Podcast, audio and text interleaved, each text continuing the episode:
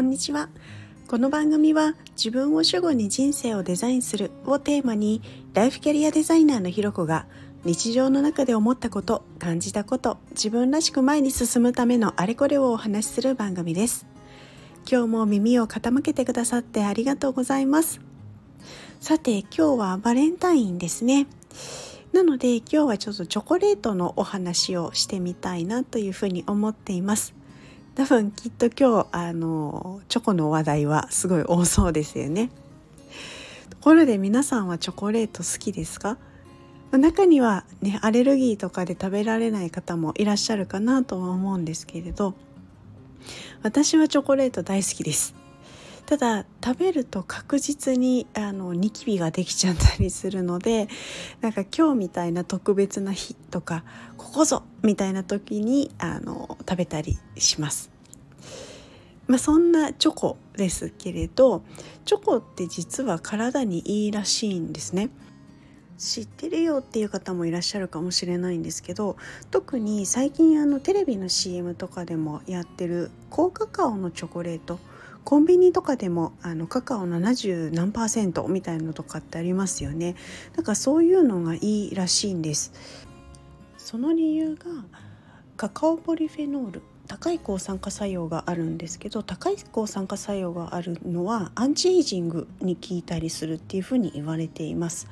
で、他にも食物繊維が豊富なので、便通の改善に役立ったり、あとテオブロミンというなんか成分があるんですけれど、それが血流アップをしたり、覚醒させるような役割があるので、脂肪が体に溜まりにくいみたいな、なんかそんなこともあるみたいです。でプラス脳のエネルギー源にもなるブドウ糖もあるので、例えば仕事中とか何か疲れたなっていうような時、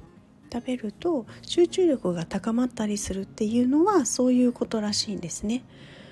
チョコレートってなんと高機能な食べ物っていう感じですよね。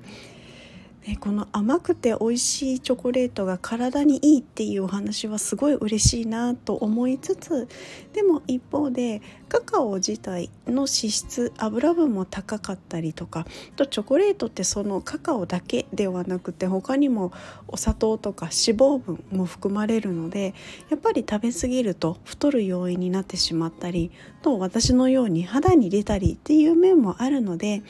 っぱり食べ過ぎっていうのは注意の必要がありそうです。とはいえ今日はバレンタインという特別な日なので、普段あまり見ないチョコレートもいろんなところで売ってたりするじゃないですか。なので、今日は私は休憩のお供にあってもいいかななんて甘い誘惑に負けそうな自分が今いたりします。皆さんは今日どんなチョコレートを召し上がりますか？もしくはチョコレート以外の何か好きなものっていうのもいいですよね。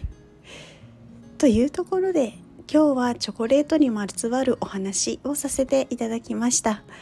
今日もここまで聞いてくださってありがとうございます。それではまたお会いしましょう。